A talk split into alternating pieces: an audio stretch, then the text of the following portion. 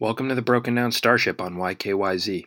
In this episode, I'm continuing a series on the mystery surrounding the death of the WWE wrestler Chris Benoit and the murders of his wife and child. One of the weirdest things that happened in relation to the deaths was that anonymous edits were added to Benoit's Wikipedia page about the death of his wife Nancy 14 hours before police entered the Benoit home to find the victims.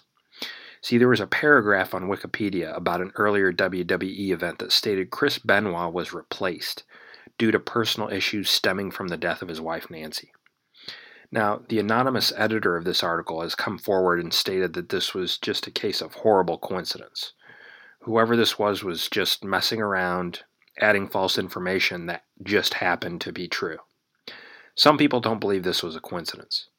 There is some speculation by certain fans that think the WWE itself was involved in the deaths in some way, and they point to this Wikipedia entry as part of the proof because here's where it gets weird. According to investigators, the IP address of the person making the claim that Benoit's wife was dead was located in Stamford, Connecticut. Now, the headquarters for the WWE is also in Stamford, Connecticut.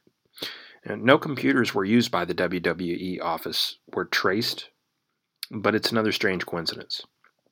That's all for now. Tune in next time for more.